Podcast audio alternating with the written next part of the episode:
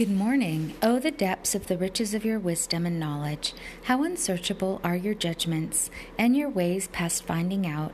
For who has known your mind, O Lord, or who has been your counselor, or who has first given to you that you should repay him?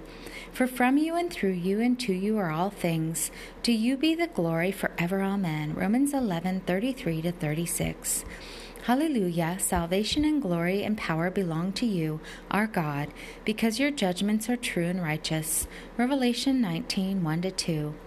You, Lord my God, are gracious and compassionate, and you will not turn your face from me if I return to you. 2 Chronicles 39.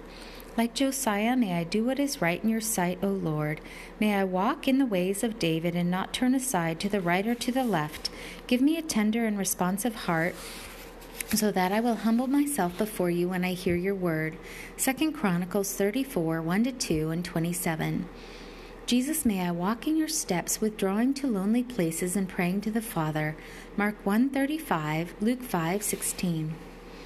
May my conscience testify that I have conducted myself in the world in the holiness and sincerity that are from you, not in fleshly wisdom, but in your grace, especially in my relationships with others. 2 Corinthians 1:12 Remember us, O my God, and do not blot out what we have done in your name. Remember us, O my God, for good. Nehemiah 13, 14, and 31. The hour is coming, and now is, when true worshippers will worship you, Father, in spirit and truth, for you are seeking such to worship you. You are spirit, and those who worship you must worship in spirit and truth. John 4, 23 to 24. Jesus, those who obey your commandments abide in you, and you in them. And this is how I know that you abide in me, by the Spirit whom you have given me.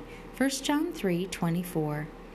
We know your grace, Lord Jesus Christ, that though you were rich, yet for our sakes you became poor, that through your poverty we might become rich. 2 Corinthians 8 9.